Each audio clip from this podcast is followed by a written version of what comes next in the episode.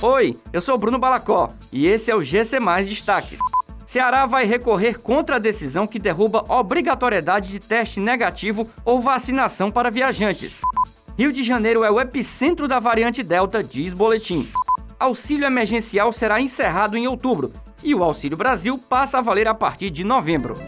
O governo do estado vai recorrer contra a decisão do Tribunal Regional Federal da Quinta Região, tomada na última sexta-feira, que derrubou a obrigatoriedade da apresentação do teste negativo para Covid-19 ou comprovante de vacinação para entrar no Ceará. Na decisão, o desembargador Edilson Pereira Nobre Júnior defende que a medida de testagem obrigatória ou apresentação de comprovante de imunização completa para embarque em voos nacionais dirigidos ao Estado seria ineficaz pois, além de viável materialmente, não impediria que pessoas contaminadas embarcassem.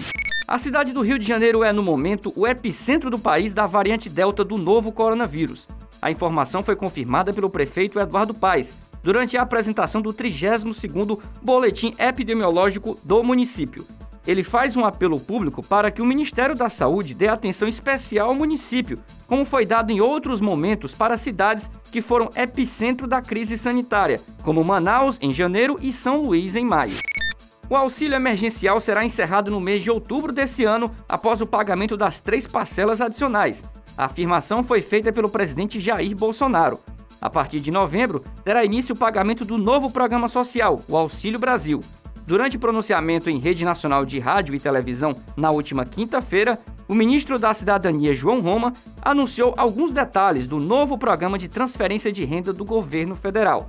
De acordo com o ministro, a ideia é incentivar a qualificação profissional dos moradores das cidades e a produção de alimentos no campo.